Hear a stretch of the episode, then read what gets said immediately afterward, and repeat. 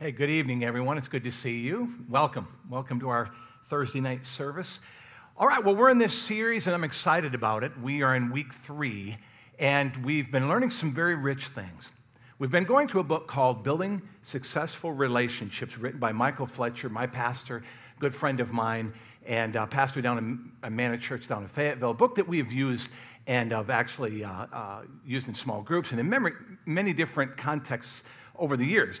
And so we've been just going through kind of a uh, refresher course, kind of rushing through it in four weeks, taking all, the, all this information in there. But it's been good, it's been rich.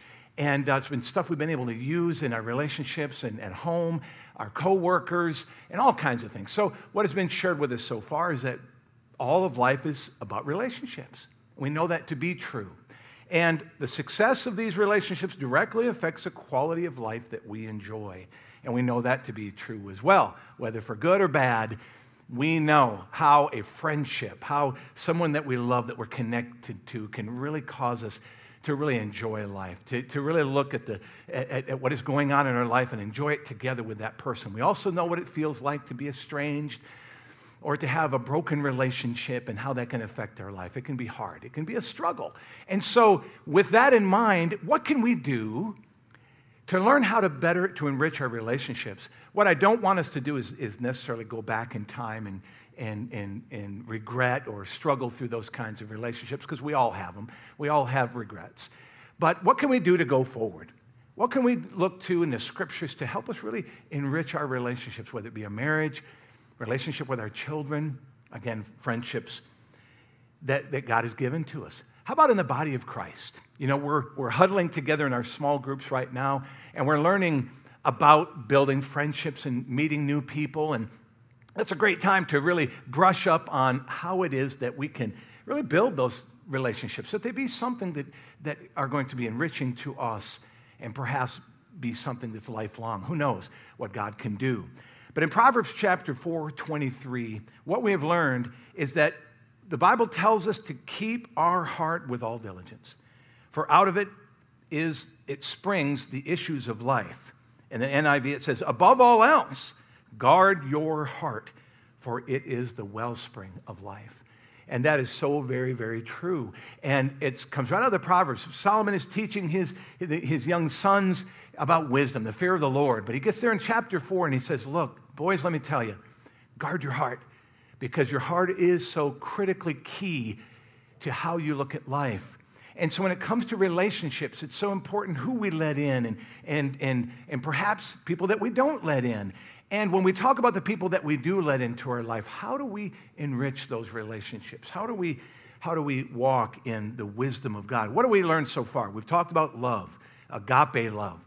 So incredibly important that when we walk in real love, that will attract people. We've talked about faith. Last week we talked about faith and interest, having faith for people. You know, people need to know that we believe in them, and that is communicated. We talk about interest and how showing interest to another human being, to, to whether it be someone that's closest to us, and we've had interest in the past, and, and perhaps it's time to brush up on, on knowing more about them, being interested. Again, what we find is that when we love people, we show faith for people, when we are showed that we are interested in their lives, they're drawn to us and we will have more friends. We just will. And so we're going to pursue two more topics tonight. We're going to talk about respect and we're going to talk about time. So we're talking about, again, adding to our cadre, our, our, our, bag of, of, of truths that will help us to build on those relationships. So let's look at respect. What is respect? It's establishing a person's worth. When we respect someone, we tell them, You are worthy of that. You're worthy of my time, my effort to respect you. And it says here in Romans chapter 13, verse 7, it says, Give everyone what you owe him. If respect, then respect. If honor, then honor. And you know, in our generation, in our time, you know, there was a period of time and, in maybe in our nation where respect was something that was, was given away more freely. And yet, when times become tough, when separation and division come on, that is something that we see begin to diminish. And that's personal respect. And you know, out of all the relationships that we have in our life, and you know, I, have got a chart that I, I plan to give to you at the end of this series next week, where I talk about what is what is owed to the individuals in our life. We've got acquaintances, and we've got people that, that, are, that are casual acquaintances. Uh, and, and then that grows with people that, that are closest to us, that are friends, and then family. And what we find is that in all of those relationships, every individual that ever comes, comes across our life is due that very basic thing, and that is respect. We're going to learn a little bit about that and why that is so important here in just a second. So, our society as a whole, though, folks, really focuses on people's failures. Have you noticed that? That we tend to be critical and when we become critical, we're pointing things out. And that really is more of a, a revelation of what's going on inside us more than anything. And it shows that we're a little bit insecure. It shows that we need them. We talked about this last week that when we try to bring one, someone down, we're trying to elevate ourselves. And so, but we, we got to understand is that, folks, that's not going to elicit anyone's desire to be with us. And so, being critical, it might be our personality, it might be our passion to think that we're trying to help them by being critical. But on the very outset, you know, you can't be critical in a person's life without having earned a place to be able to come in and share that advice, to share what it is that you see that needs to be corrected or changed. And yet, if we don't start with just a basic respect for another human being, that can be lost right off the get go. That can, somebody can shut us out, and we don't understand why. We don't understand why they're not listening to us. We, and, and even in our everyday relationships. So we're not just talking about strangers. How about if we, we talk about our marriages? How about our relationship with our children? If we don't show respect, then what will happen is people begin to shut down. They no longer listen to us, they begin to withdraw. And so this generation, just take a moment, is seriously lacking some of that. And as I said, you know, as generations come and go, I think that what this next generation is inheriting is a real, a, a, a bunch of vitriol. It's, a, it's a, a, very critical generation. And when you have technology and you have Facebook and you have Twitter and all the different things, we gravitate toward trying to be, you know, helpful, but it comes across as being very critical. And as a result, we cause more division. And that's not a good thing. And one of the places where I see that in young people today is how they treat older people. And one of the things that I want to share with the young people in this room here tonight is that, you know, and especially as we kind of look at the, the class division and we look at some of the financial thing that's going on, and I think it's partly why our gen, younger generation are attracted, you know, to certain kinds of political views, is there's a little bit of resentment. And so that resentment is communicated in, in disrespect. And that's not a good thing. Because I want to tell young people, you know, I've observed and watched this over the many years when I was a young man and as I've grown to be a lot older. And one of the things that I've observed is that when a young person treats an older person with disrespect, you can count on one thing from that, that older person, and that is they're not going to help you. And that's one of the things that I think that, that, that young people really yearn for from older folks, people that have succeeded, perhaps people that have gained money over time. You know, there are trillions of dollars that are being set aside in retirement accounts and IRAs and, and, and mutual funds and all that from elderly people, this whole generation. And I think young people as a whole, they're jealous about that. They're, they're angry about the debt. They're angry. They, they, they, they want to have what you have. But let me just tell you if you want to unlock those treasures, show respect. It's interesting. I've seen it. When I've seen a young man, and, and I'm not saying I've observed in every situation, but when I've seen young men rise up and show older men respect by saying yes, sir, and no, sir, by being responsible to carry through something they've promised, it's amazing to see that, that, that the older men make it a point to go out of the way to help them, to look at them and say, you know what? You may not have it all together, young man, but because you respect me, I'm going to take a little extra effort to help you along. And isn't that what we want?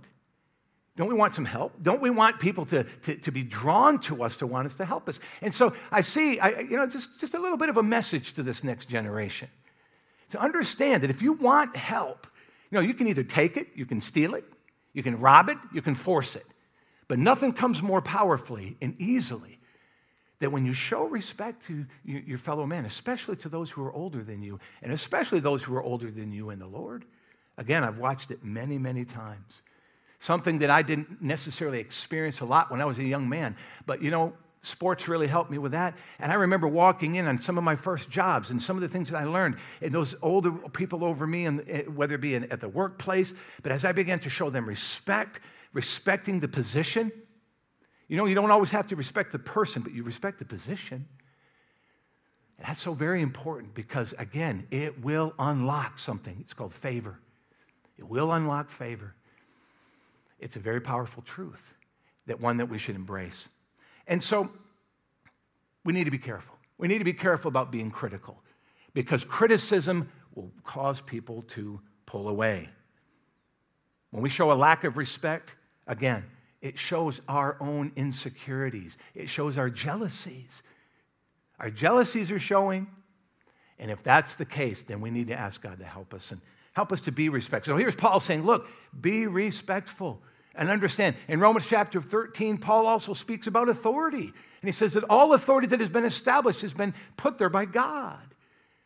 And when we kick against authority and we criticize authority, we don't realize we're, we're, we're, we're poking holes in our own boat.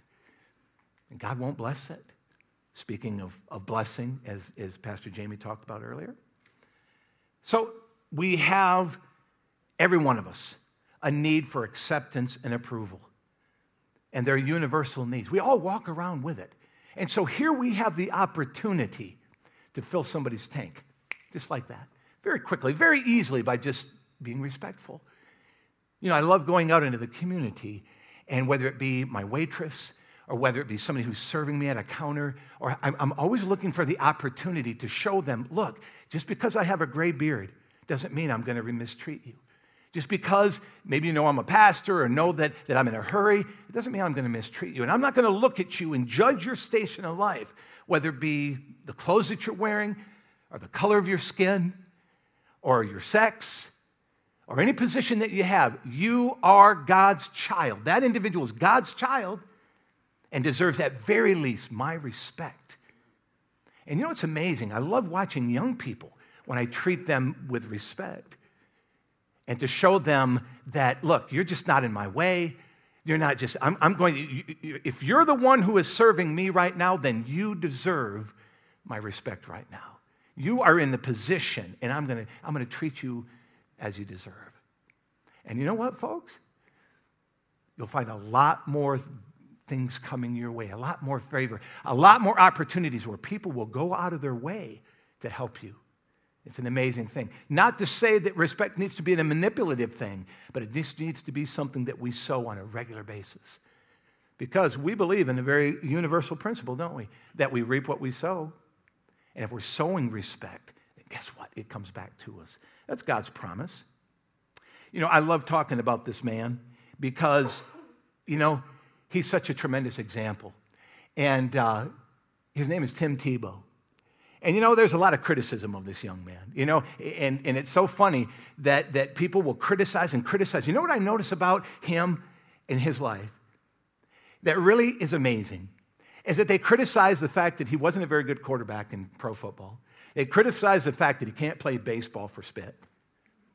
They criticize all those things, but what they don't ever criticize is his love for people, his genuineness. And you know what? He earned that. So I caught a, a, a, a uh, and you can actually find it. I found a, um, a report one time. It was, a, it was a, uh, a sports reporter, not a believer. And as a matter of fact, he started his, his, his uh, uh, article was saying, you know what, heard a lot about this Tim Tebow guy. Yeah, I didn't like him much as an athlete. I heard so many things. Saw him bending his knee out in the field. I saw him doing different things, and I, and I just thought, what, what's the big deal about this guy? Well, he met him at a party one night. There was some kind of an ESPN or whatever it was, a sports thing that was going on, and he got a chance. He bumped into Tim Tebow in the hallway, and he said, the guy looked me right in the eye, and he says, you know, I've heard about you. I heard you had, didn't you have some struggle in your family? Is something going on with one of your children? He said, Look, I prayed for you. And the guy wrote and he said, This man, I've never met him before in my life, but he showed me interest, he showed me care. And he took his time to look me in the eye and to show him that guy. He said, My, my idea of this man changed in an instant every criticism I had about him, everything that's negative that has been spoken about that man, he said he cared about me and it was genuine. And he called me by my first name. And he said, Here, this guy is a, you know, an internet mogul and, and all that. I mean, as far as the sports and all. And there's no one that can touch what he does with the handicap. No one. Matter of fact, it, it's funny because you look up Tim Tebow, you're going to find criticism, as I said, about all that he has done in sports, but they can never touch what he does for people. Folks, that's it. And you know why he gets that? Is because he shows respect and love for the least of these. You can't touch it. And so, what an example. He is throwing the bar high for us as believers. And if we can't even treat our neighbor, our people that, that are healthy in mind and body with respect, whew, Lord needs to help us, doesn't he? Respect, a very, very powerful truth. And we have some great examples out there. So let me ask you a question How do you treat others? You know, we, we, we examine our heart, and we should. How do we treat our loved ones? Do we judge them by their appearances or others that we meet? Do we judge them by their race or their station in life? How about their age? We can show respect to our children, of course, as parents. You know, sometimes it's very easy. You know, children should be seen and not heard, is, is what we kind of grew up with, some of us. And the whole idea is that children are some kind of a lowly, you know, advancing type human being when they're not given a junior Holy Spirit, by the way. The moment they give their life to Jesus Christ, they have Him as much as we have Him.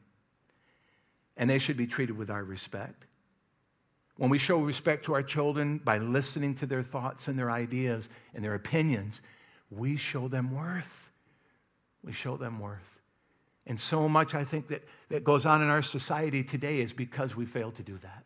We don't take time to learn and embrace them. Andrew and I are doing a, a small group right now with young parents, and we're excited to, to teach them these things, to talk about these things, to get it out there and over. So, folks, how can we show respect? We got to give respect and, and honor no matter a person's station in life. Let's remember that. Let's don't make ourselves the measure. Let's not make ourselves the measure. Let's always be looking for an opportunity to learn something from someone else. As a matter of fact, sometimes we're in those positions where we might even be lovingly shamed by a person's respect for us when we weren't even thinking it at the moment, but they gave it before we even had a chance to criticize them. Let's learn, let's grow. Treat people the way you would like to be treated. Look for something of value in everyone that you meet. Listen, listen, and listen again. Receive and acknowledge people's position, uh, opinions. You know, we're where we are today, folks, is because we've grown in this intolerance. And it's funny that the ones who, want, who are yelling, yelling the most about tolerance tend to be the most intolerant. Well, let's show them by example, shall we? Let's do it. Don't insult or kid around with people beyond what respect would expect. In other words, you know, sometimes we, we get joking and we pick on people's weaknesses and, and we, and we kind of jump ahead and think that that's something that they would laugh with us too. You know, there's a reason why we should be very careful about picking on people and being insulting or joking. You know, that's not often very respectful. And so we need to think about that. And perhaps even, you know, one time I had a person that used to pick on me all the time. And, and one day he just came up and asked me, That doesn't bother you, does it? Does it? And I said, Yeah, it does. Shut him right down there on the spot. And it was a, mo- a moment for me to teach him. I said, You know, I don't bite you when you do those kind of things because I'm trying to show you how to do this thing. But you don't seem, seem to be getting the, the point. But you just happened to ask me today if what you were saying to me bothered me. Well, it does. I love you, brother, but that's pretty unkind for you to do what you're doing. Never happened again. And we grew closer together in a friendship. We need to be honest with one another. Let's help each other in this process. We can. And again, finally, choose to see people the way God sees them, His creation, His people. Remember, respect is in short supply today. And people are drawn to those who show respect and honor to everyone. Let's look at the next one. Let's look at time. And this is a very powerful one, too. And time, as Michael would describe it, here is time is the key to unlocking a heart. Whew. We're going to get into a little bit of deep stuff here. In Ecclesiastes chapter 3, verse 1, it says, There is a time for everything and a season for every activity under heaven. In other words, God says that time is important and there is an appropriateness when it comes to our priorities and the things that God prepares in our life. And sometimes we don't always do real well in knowing the difference. In Ephesians chapter 5, 15, and 16, it says, See then that you walk circumspectly, not as fools, but as wise redeeming the, di- re- redeeming the time because the days are evil. Redeeming the time. You know, sometimes when God gets a hold of us, maybe a little bit later in life, or we begin to figure things up, we kind of feel like we got to catch up. And you know what? That's, that, that, that's an okay feeling. And maybe God can, can do that. As a matter of fact, I've often prayed this over people. May the next 20 years of your life be 10 times more fruitful than the first 20. And I know God can do that. I've seen it happen. But what we have to understand is that every moment, in the time that we're sitting here tonight, we can't go back and we can't undo it. We can't, I mean, as, mo- as much as people want to travel in time and, and we love reading about stories like that, we just can't. Time marches on. And we're given opportunities to whether to be to do something good or to pour into another human being so many of us, what we tend to do is to say, well, we're going to put off till tomorrow what we can do today. And often the Holy Spirit puts in our heart something that is being shed abroad, whether it be love, whether it be a moment to, to, to speak you know, a kind word, to invest, to affirm, to do something that might lift someone up. And yet we just get so busy, we forget it, we don't write it down, and we move on. But when we give our lives to God, when we are serving Him, then we understand that every moment is pregnant with possibility. It's ready to unleash something powerful if we just see it that way. Instead of just saying, well, it's a rainy day, it's a waste, can't wait for tomorrow. Rainy days and Mondays, right? Always get me down, that kind of a thing. Instead of saying, God, please make me or help me make this something that is still building a legacy. Help me not to waste my moments. Time is a powerful thing, and we tend to mismanage our lives. There's, there's no doubt about it. We can tell people that we value them, so we can use our words, but time speaks louder than words, doesn't it? When it comes to our spouse, our children, and our friends. Time is true, is the true measure of what, of what or who we value.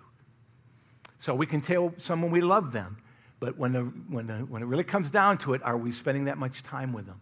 You know, time in and of itself, or what we would call quality time, is considered a love language.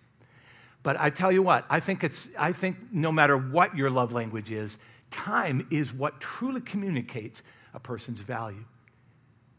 And in other words, to say, look, you know, I don't spend that much time with you, and you, you know, you can see it you can see the amount of time that we put into anything to value it, whether it to be to learn something new, some kind of a hobby, or to, to uh, learn a new language, or to just become better at anything.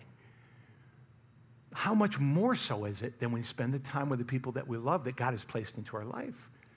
And so when we talk about building successful relationships, folks, we got to understand you can't and I cannot build a successful relationship without spending time with them without spending time and, and good quality time.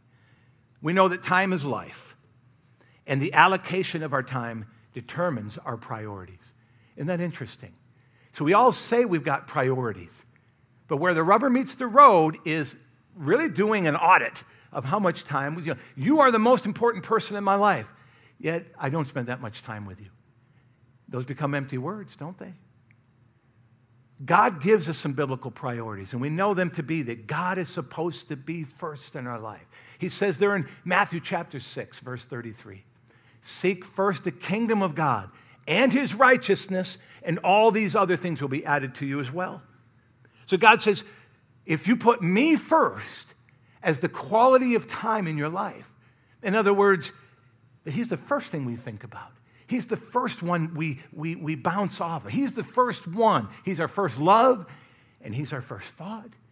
He's our first everything.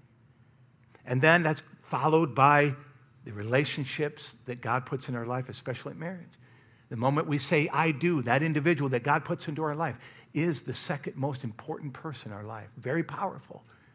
And for all very, very wonderful, powerful reasons. Then after that, our children, if we have any. Then after that, our ministry, what God has created us to do. And then after that, our vocation, how we're going to make money. And you might think, gosh, that seems to be switched around. Well, it doesn't always necessarily mean the amount of time, because who knows, you can be at work eight to 10 hours a day and that still be a ministry. Sure, absolutely. You can be praying for your co-workers. You can be, you can know that God has strategically put me there, boots on the ground. Whatever it is I'm doing, from making widgets to working at home or in, in, in making paper at the plant or working at the hospital or teaching kids in school, we all have an opportunity to have a ministry first. Then after that, after a job, just making our money is down there as hobbies. And if you look at all this, it, it tends to get a little out of whack as, for us as Christians, and it would make sense that if we're not seeking God first, then that would be probably the first thing that begins to kind of fall out of order is, is our priorities. And so, you know, we got to be careful that we're not just talking it because our children are going to know. Not by what we say that comes out of our mouth as far as our value for them, but the actual time we put into valuing them. And how do we value them? We learned a little bit about that, that we're interested in what they're interested in. So all of these things are cumulative, for sure. That we know what they're interested in, but we take time to be interested in those things with them. So the allocation of our time determines our priorities. So, what are you putting the most time into, my friend? What gets most of your attention, your passion? Think about it after all the day is over, maybe when, when the, you come home, what, what is occupying your mind? What are you thinking about the most? What gets your time? You know, I remember years ago when I had a, a gal come to me and she was struggling with her marriage. And, and she was the kind of person that used word pictures. And I asked, I said, Well, how, does, how do you view your marriage? And, I, and she says, I don't know how to describe it. I said, Well, use something. Use something that's in your yard. Use something that he does. And she goes, Okay. I feel like one of his hunting dogs that he just puts out in the cage and leaves out there. Throws me a bone, gives me a bowl of food, and then walks out and leaves me there all, all night long. I'm like, that's a pretty tough word picture. But it was a good one in the sense of her understanding and coming to terms and really being able to communicate to her husband just how the lack of attention was making her feel. Time is powerful stuff, people. If we want to change people's lives, we got to spend time with them. There's no doubt about it. And you know, the tyranny of the urgent is what pushes it out. We often don't live by priorities, we live by urgency. And so we just go, well, I got to do this, and now I got to go do that, and, and now I got to go do this. But if we'll stop and seek God first, if we'll just stop and say, Lord, I want to give you my life. I don't know. This is a chaotic day. I've got all these responsibilities. And, and, and when you start to think about it, and believe me, I, I know all about that, especially of late. Lord, help me to live my life aright. Lord, I want to give you this. I want to give you that. Sometimes the burdens and the things that we have are what's occupying our time, and, and as a result are robbing us from the time we could be putting into our loved ones. When we need to take those things, even as my wife encouraged me today, David, don't do that. Give those things to the Lord. Give them to Him. And, and He says, My burden is light. So let's give Him the burden, and then let's go on to take the time, the energy, the passion, and put it into the people that are right there, ready to receive it. So we have to make choices, choices every day that affect our priorities and vice versa. Where our time goes, so does our heart for good or for bad. Now, let's talk about something that, that, that's a little more uncomfortable and just, just going to hit on it real quickly. When it comes to people in our life, the amount of time, time plus opportunity creates love. Now, think about that when it comes to our marriages, when it comes to the relationships that our children have with their friends. We want to impact our children's lives as parents. We want to know that our values are what are being transferred to them. But if they're spending more time with other people, and those other people don't have our values, well, they have first dibs at their heart. They're the ones that are communicating. They're the ones pouring it in. And, and let's not even use people. Let's talk about television. Let's talk about the internet. Let's talk about the hours of time that we spend staring at our phones, looking at things. It's getting our time, and it's affecting our values. So we need to think about that. I'm not sure I understand. That couldn't be me. Who was that? Oh, I bet it was back there. Somebody's. well, let me help you understand. Hang in there. Man. That's crazy. Woo. All right. So we have to make choices that affect our priorities and vice versa. So when it comes to time, this is where guarding our heart really becomes very, very powerful, doesn't it? So, who do we let into our lives? Who has access? And who gets in there? As a parent, you should be concerned about your children as far as the amount of time and who has access to their heart. As a husband, you should be concerned about the access and time that your wife has apart from you. Is there somebody else that has more time? And does that explain why adulteries happen? Does that explain why people feel like they're left and pushed aside? Absolutely. Time. Love cannot grow without time, without sitting down and living your life together, looking into each other's eyes, talking about your dreams, talking and talking and sharing and drawing in interest and renewing your passions for one another, dreams of the future. So we got to guard our heart, folks, when it comes to time. Our relationship with Christ is the great calibrator. As we seek Him first, as I shared earlier, He helps us manage our other desires and passions. He will do it. And that's the beauty of this thing. You know, the rest of the world, as they look at time and are trying to balance, I mean, you know, you can get apps today that will help you balance your time. And, and you know, you see it all the time. We just said, okay, bing, it, the, the, the alarm turns on. It's time for me to go work out. It's time to go do this. It's time to feed the fish. It's time to go do that. You know, you can live your life that way. That's not a real fun way to live your life. Because it's, it, it, what extracted is passion. What is extracted is spontaneity. It's not a real great way to live. But we've been given a Holy Spirit. And we've been given God who says, Look, if you'll seek me first, I will help you. I will help you grow in the passions that you're supposed to have. I will direct you and I will help you know when to pour time in. And that's not to say that there are times in life when we've got to put more time into something than another, when there's sickness, when there's pregnancy, when there's all kinds of different things that happen in life, financial challenges. Maybe got to go get out a second or third job to just make things happen for a season. But as I said, we always take God with us in that to help us know, Lord, calibrate my heart. Let me know where am I? Seek me, search me, try me. Is there any wayward way in me? Am I using time? Am I wasting time? You know, we always say that. I just don't have time, don't we? We use those words a lot. I just didn't have time this week. Didn't have time. No, that's not true, is it? What really is, is we chose not to make the time if we'll be honest with ourselves. We chose, chose to not make that a priority at that moment. And you know what? It's not here to condemn anyone. It's just to cause us to realize, to think, to evaluate, Lord, help me. To really go to the Lord and say, Lord, help me. Just as it says there in, in, in Ecclesiastes, or I'm sorry, in Ephesians. So to walk circumspectly, to walk with a heart of wisdom, to say, God, I want to live to, live, to leave a legacy for my children. I, want, I don't want to waste one moment. You know, it's always the parents whose ch- children are come and gone where you get that, that, that, that sense, even a sinking feeling sometimes. Man, how many moments did I lose? I mean, it's hard to look at my son Tate, who's now 22, getting ready to turn 23, and look at him and just remember when he was that little boy who snuggled up to me with that little red head and look at me and say, Daddy, and now he's, he's, he's this big guy. And doesn't call me daddy anymore. You know? We don't want to waste one moment.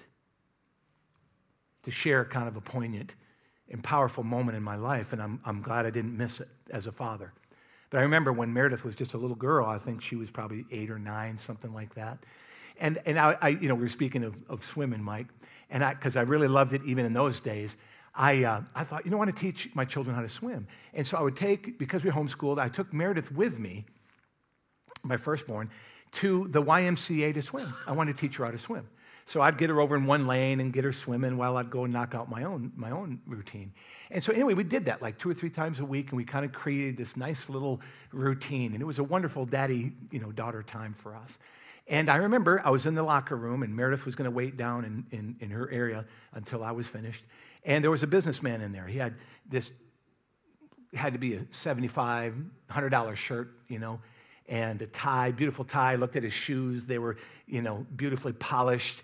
And, and I looked at this guy. He's, he, he, was, he was probably a lawyer, but he was definitely, you know, someone of, of some renown. And he looked at me, and I, not, not renown, but, you know, uh, uh, of importance. And he looked at me, kind of just with a kind of a heavy look in his eye. And he just said, Is that your daughter you're swimming with down there? I said, Yes, sir. And he says, I Wish I had done that. And he says, Let me tell you, young man, you keep doing that. And I remember those words were filled with a story.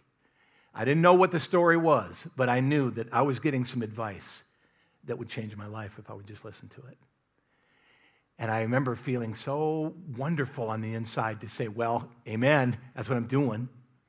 But at the same time, realizing, you know what?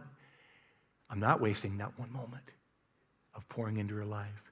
Not one moment when you see, when your, kid, your kids come to you and say, Daddy, would you play with ball with me in the backyard? You're going, you know what? I don't care what I'm doing, but I'm doing that. Daddy, would you do this? Honey, would you help me come and do this? Honey, do you want to go for a walk with me tonight? Honey, would you like to go out to lunch? Moments, moments we can never get back. And God wants us to walk circumspectly. He wants us to think of time. And you know what? It's a gift. It is a gift that each one of us has, as long as we're breathing in and out, to pour into the relationships in our life. You know, I've talked about children our marriage, but also about our friendships. Perhaps there's someone in your life you look at, maybe you, they come on Thursday nights, and you look at them and you say, I'd like to spend more time with that individual. We need to get lunch sometime. Or you walk past him every time and you say, hey, we need to get lunch sometime. Five, ten, fifteen, twenty years go by. You know, see, it's a long time. Well, I've lived long enough to know that I've done that a time or two. 22 years down in Fayetteville, there was a couple of guys there. There was every Sunday morning, man, we need to get lunch sometime. Never did do it. Got to make time. Got to make the time and ask God to help us. So, how do we, can we take stock of our time? Ask yourself this question even tonight Who is really important to you? You will know it by the time you spend. And it, could, might, it might not even be a who, it might be a what. But God should be the first one that comes up in my mind. Jesus, He's it. I can't do a thing without Him what is most important to the people that we love. To take stock of our time, to know where to spend that time. Again, it's going back to interest. But if, if, if you really want to have the quality of time, you know, sometimes we're, we're missing the target. Find out what you, the people in your life like to do, what they love to do, who, what, what you know will be, you know, exponentially more power, minute for minute, because it's something they enjoy. Something they look at you and say, man, I can't believe you want to do this with me. Amen. What allocations can you minimize? In, in other words, there are things in our life we just have to do, right? Got to work, got to do this, we got to do that. But what can we look at? And perhaps, you know, the Bible says that we should not wear ourselves out to get rich. I don't know if you know that's what it says in the Bible. We shouldn't do that. And there's every reason why we shouldn't do that is because we're misallocating our time. That we will look and say, you know what? Money doesn't hug me. Money doesn't come to visit me in my old age. Money will never kiss me on the cheek. Money will never send me a letter. Money will never do any of that. And then finally, just to ask this question when it comes to your time, are there traps in your life? Are there things that you're doing that you know could upend your life? Are you spending more time with someone that you should be spending time with? Are you looking, are your children spending time with people or things or, or computer programs more than they should? And sometimes we let technology babysit our children. Can't get those minutes back either. So, you know, when it comes to this, let's ask God to help us. Because when it comes to all of these things in building successful relationships, you know, we hit up against them and we just say, man, Pastor David, you're making that bar so high for me. I don't know how to really respond to that. But you know what? God will help us. The love of God is shed abroad in our heart by the Holy Spirit. And I believe every one of those other convictions, everything else that will help us build a relationship, God will give us. He'll help us if we choose to let Him help us. To pray, even as we're going to pray tonight, Lord, let me make the most of the time of my life. And it's a good thing to do, you know, from time to time, to just take account. Just literally to say, Lord, where are my allocations of time? What am I, what do I think about? What am I doing? Help me. Help me to reset the clock of our lives. Amen. Let's stand up this evening. Thanks for joining our live stream today. Make sure to like our Facebook page, and if you want more information about us, make sure to visit us at our website, valleychurch.us, or go and download our Valley Church app called Valley Church Weldon. If you feel led to give today, you can give on our website and on our app.